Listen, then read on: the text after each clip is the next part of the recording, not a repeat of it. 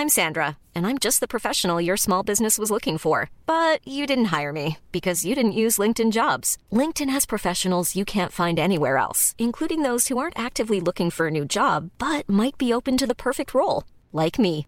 In a given month, over 70% of LinkedIn users don't visit other leading job sites. So if you're not looking on LinkedIn, you'll miss out on great candidates like Sandra. Start hiring professionals like a professional. Post your free job on linkedin.com/people today. When you make decisions for your company, you look for the no-brainers. If you have a lot of mailing to do, stamps.com is the ultimate no-brainer. Use the stamps.com mobile app to mail everything you need to keep your business running with up to 89% off USPS and UPS. Make the same no-brainer decision as over 1 million other businesses with stamps.com. Use code program for a special offer. That's stamps.com, code program.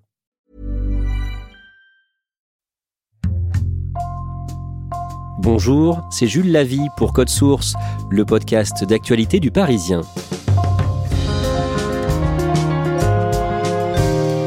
Le 16 novembre, Le Parisien a consacré une enquête à Saccage Paris. Ce hashtag, lancé sur Twitter au printemps, agrège des milliers de messages de Parisiennes et de Parisiens mécontents de la gestion de la ville, notamment concernant la propreté. La maire Anne Hidalgo a d'abord fustigé un mouvement venu de l'extrême droite, selon elle, avant d'essayer d'y répondre concrètement en modifiant sa politique. Comment le hashtag Saccage Paris est devenu un mouvement influent? Cet épisode de Code Source est raconté par les deux journalistes qui ont signé l'enquête du 16 novembre, Marianne Guéraud de l'édition de Paris et Charles de Saint-Sauveur de la cellule Récit.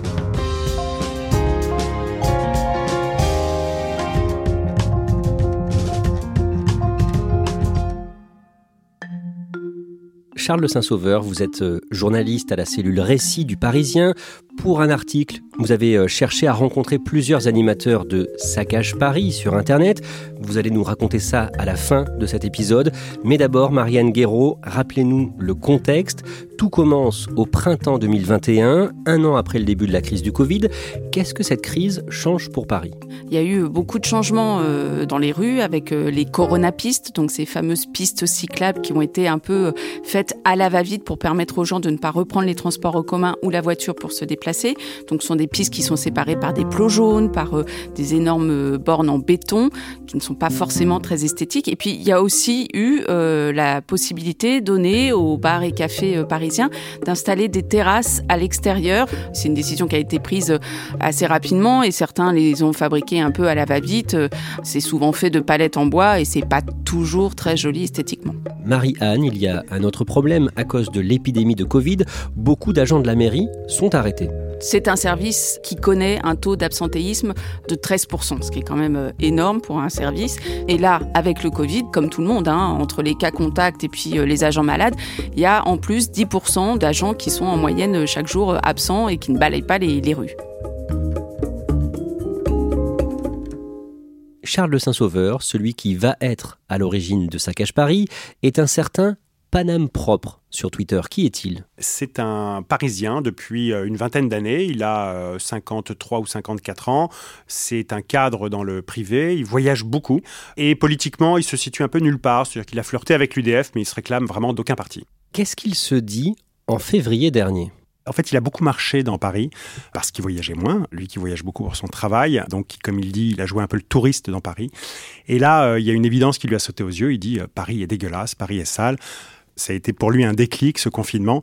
Et là, il décide qu'il veut rendre public son ras-le-bol. Il en a assez de ronchonner dans son coin et euh, il veut dénoncer ça sur Internet. Il lance un hashtag sur Internet, un mot dièse en français, un mot-clé qui permet de retrouver facilement tous les messages sur un même sujet. Quel est ce hashtag? Je veux Paris propre. Donc hashtag je veux Paris propre. Il y a pas mal de comptes qui effectivement le, rejoignent, mais ça décolle pas vraiment. Euh, on peut pas dire que ça explose à la fin du mois de mars, il essaie de faire la même chose, mais avec un autre mot. Il entend parler en fait euh, via un message euh, Twitter d'une dame qui s'est rendue au parc Monceau et qui parle de saccage. C'est exactement ce qu'il pense de la mer de Paris. C'est quelqu'un qui est cultivé. Il sait que la mise à sac, euh, c'était l'œuvre des barbares euh, dans l'Antiquité, sous Rome, et ensuite, par exemple, des Vikings. Donc, c'est un mot qui est très connoté, très fort même politiquement. Et donc, il décide de le prendre à son compte euh, le 19 mars une première fois dans un message, et puis ensuite, il crée le 21 mars le hashtag Saccage Paris, qui combine d'ailleurs avec Je veux Paris propre pendant quelques jours, avant que le Saccage Paris prenne le relais et très efficacement. Et beaucoup de gens donc se mettent à tweeter avec ce hashtag Saccage Paris. De plus en plus entre le, 21 mars et, euh, et, le 1er avril. Et là, ça décolle vraiment euh, à partir de ce moment-là. Marianne Guéraud, quel type de photos envoient celles et ceux qui postent sur Twitter des messages avec le hashtag Saccage Paris Il y a des photos euh, qui dénoncent la malpropreté des rues avec euh, des amas d'encombrants, des matelas, des vieux meubles cassés. Euh, il y a évidemment des photos de poubelles pleines à craquer qui débordent de partout.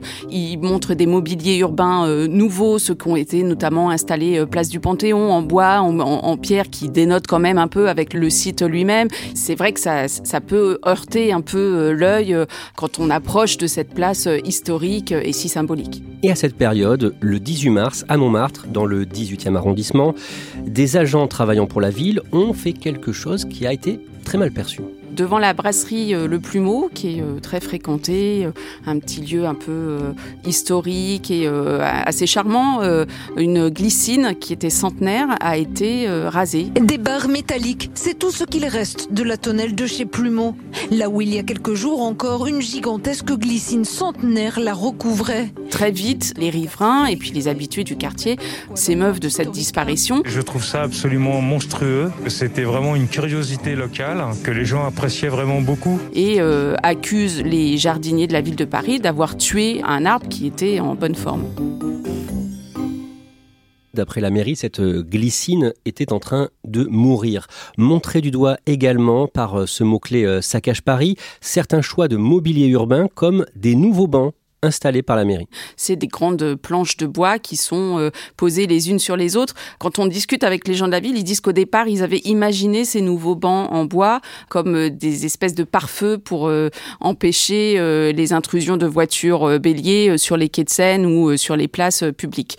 Bon, il s'avère qu'avec le temps, le bois, ça vieillit mal et ça prend franchement une tournure assez dégradée. Beaucoup d'internautes qui sont derrière le mot-clé saccage Paris préférer les anciens bancs, les bancs traditionnels à Paris, ce qu'on appelle les bancs euh, d'Aviou. C'est quoi? Les bancs d'Aviou sont des bancs qui ont été euh, dessinés euh, sous le Second Empire par Gabriel d'Aviou, l'architecte, qui avait été désigné par Haussmann pour justement imaginer toute une panoplie de mobilier urbain pour la ville à l'époque. Donc ce sont des bancs historiques en fonte avec du bois très joli auxquels les Parisiens sont très attachés. Il y avait déjà eu un premier mouvement en 2016 quand la ville de Paris avait changé les kiosques parisiens. Ça avait soulevé un vent tempête avec euh, aussi beaucoup de pétitions qui allaient euh, partout dans le monde et qui voyageaient jusqu'au Japon et aux États-Unis. Charles de Saint-Sauveur, à la date du samedi 3 avril, il y a déjà des milliers de tweets qui reprennent ce hashtag. Le 3 avril, c'est la tendance numéro 1 sur le réseau social. En fin d'après-midi, les internautes s'en donnent à cœur joie. C'est vraiment pendant ce week-end-là qu'effectivement ça explose. Le dimanche, Marianne Guéraud, la mairie de Paris contre-attaque comme le mouvement monte, ils sont obligés de répondre. Euh, et en l'occurrence, la première réponse, c'est de dire, euh, bah, on est conscient qu'il y a un problème de propreté, mais ça, ce mouvement, c'est un truc téléguidé par la droite. Donc ils essayent un peu de minimiser euh, le, mouvement en pensant que ça va passer, en se disant, c'est les opposants habituels qui nous critiquent et il n'y a pas de quoi en faire autant. Dans le même temps, la démarche commence malgré tout à porter ses fruits. Oui, parce qu'on voit bien que suite à un article du Parisien sur le bassin de la Villette où il y avait une tonne de détritus qui jonchaient le bassin, ben, ce papier-là va être énormément retweeté par euh, tous les adeptes du hashtag Saccage Paris.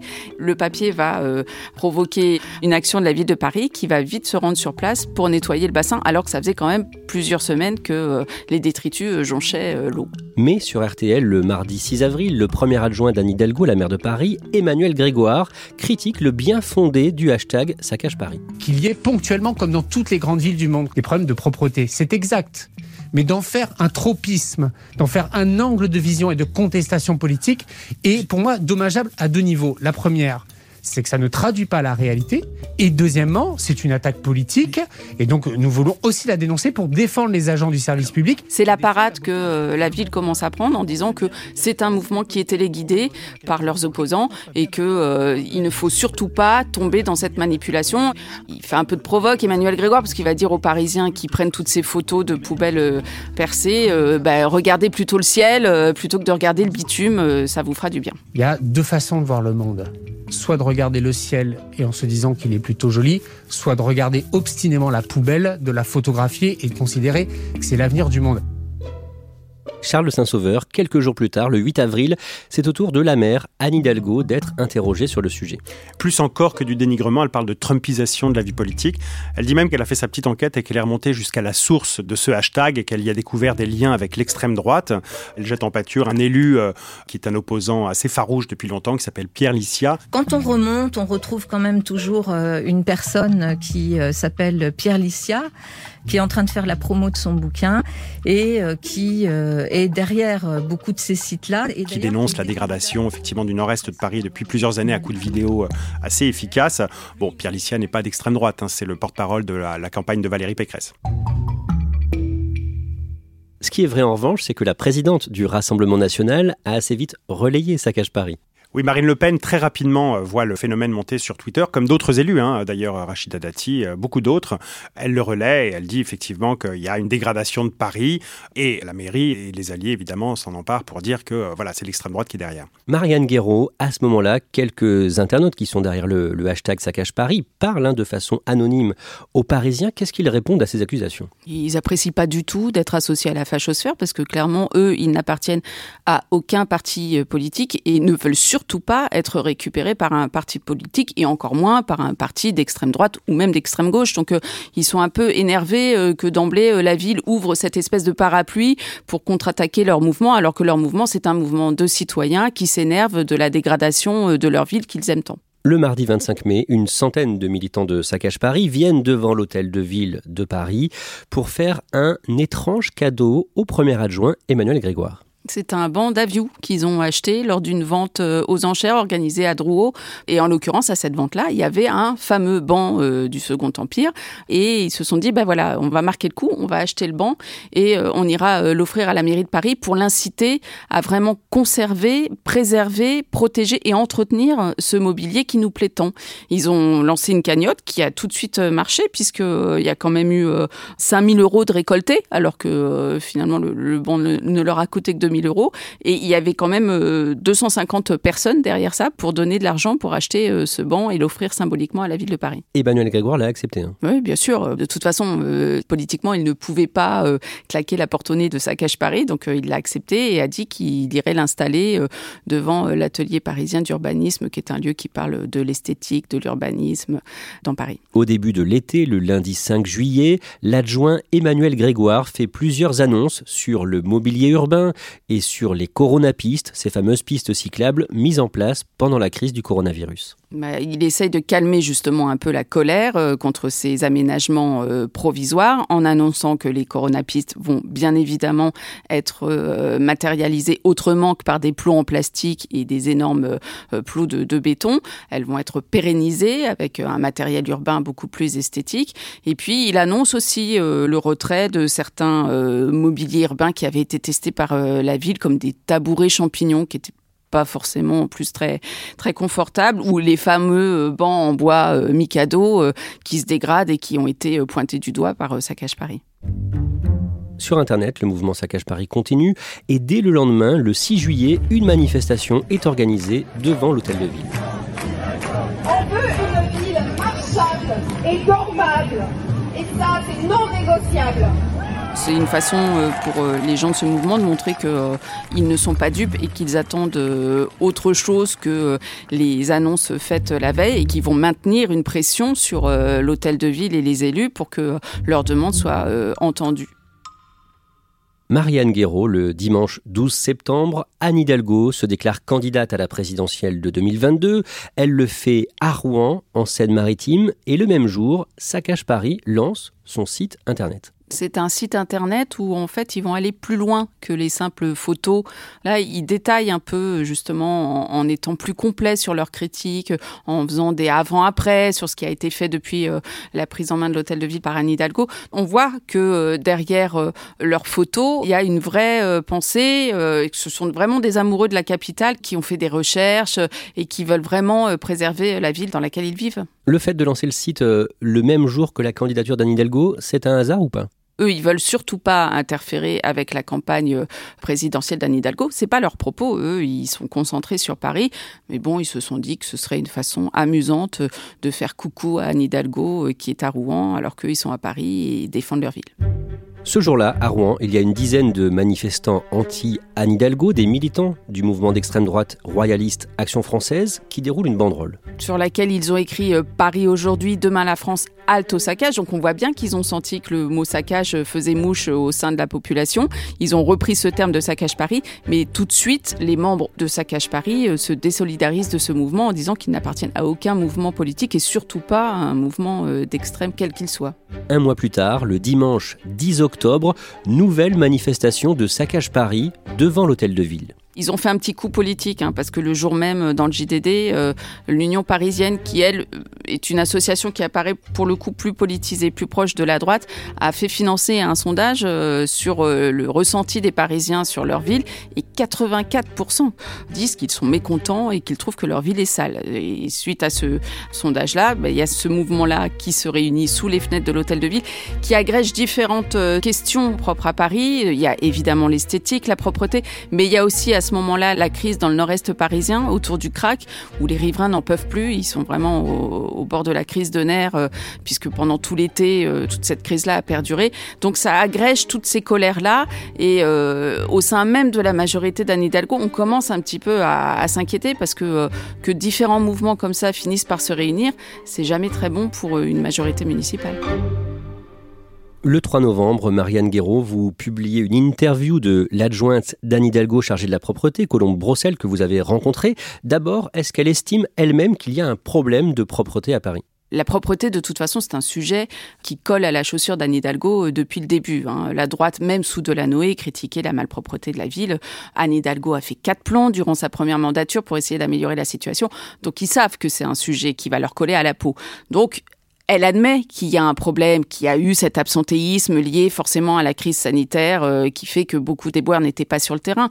Elle dit aussi qu'elle va essayer de décentraliser les pouvoirs auprès des maires d'arrondissement qui, eux, connaissent au plus près les difficultés et les lieux où les interventions sont nécessaires.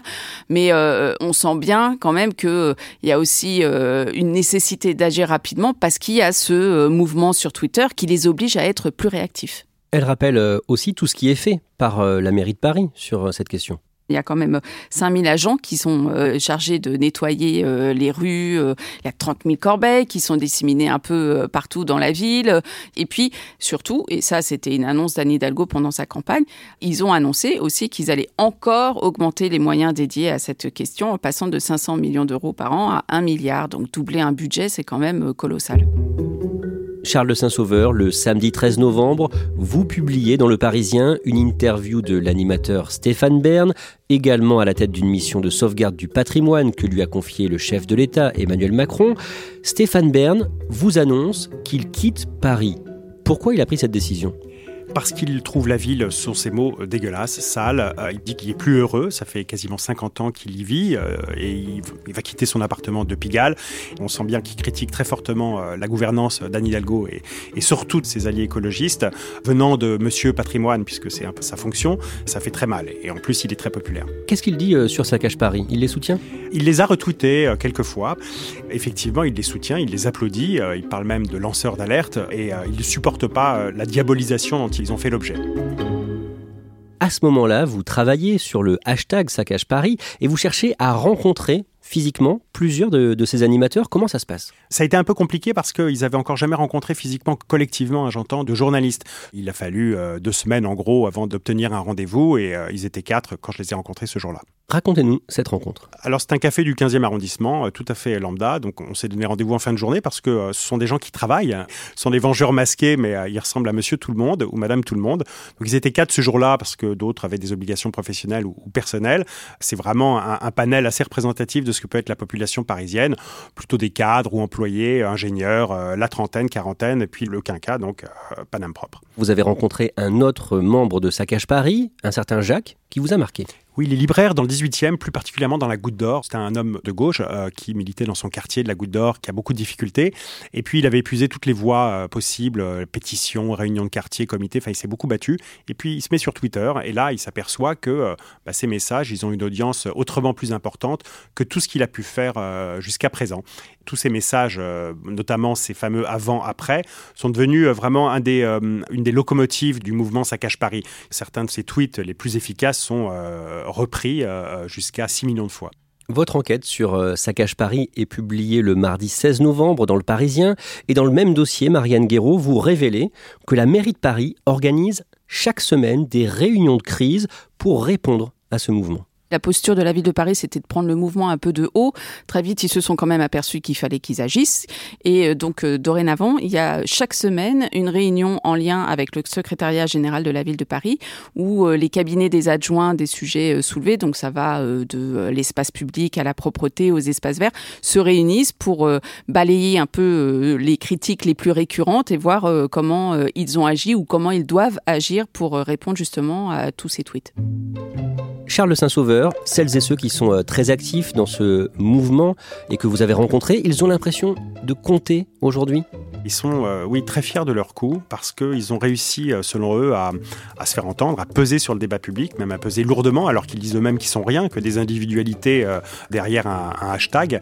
Ils ont une certaine fierté d'avoir inversé ce, rapport de force. C'est une force qui compte aujourd'hui dans le débat, qui est même parfois plus audible que ce que peut relayer l'opposition. C'est un mouvement politique puisqu'il pèse sur le débat public.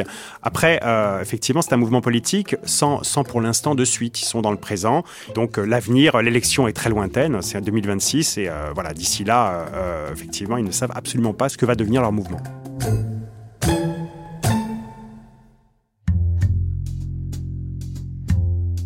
Merci à Charles Saint-Sauveur et Marianne Guéraud. Le Parisien, c'est 400 journalistes mobilisés pour vous informer avec des bureaux dans tous les départements d'Île-de-France et l'Oise à retrouver sur leparisien.fr. Et Code Source, le podcast d'actualité du Parisien, est disponible sur toutes les plateformes audio. Cet épisode a été produit par Raphaël Pueyo, Clara Garnier-Amouroux et Sarah Amni. Réalisation Julien Moncouquiole. Si vous aimez Code Source, n'oubliez pas de vous abonner, de nous laisser des petites étoiles ou un commentaire sur votre application préférée. Et puis vous pouvez aussi nous écrire directement pour euh, nous faire vos retours. Code source at leparisien.fr.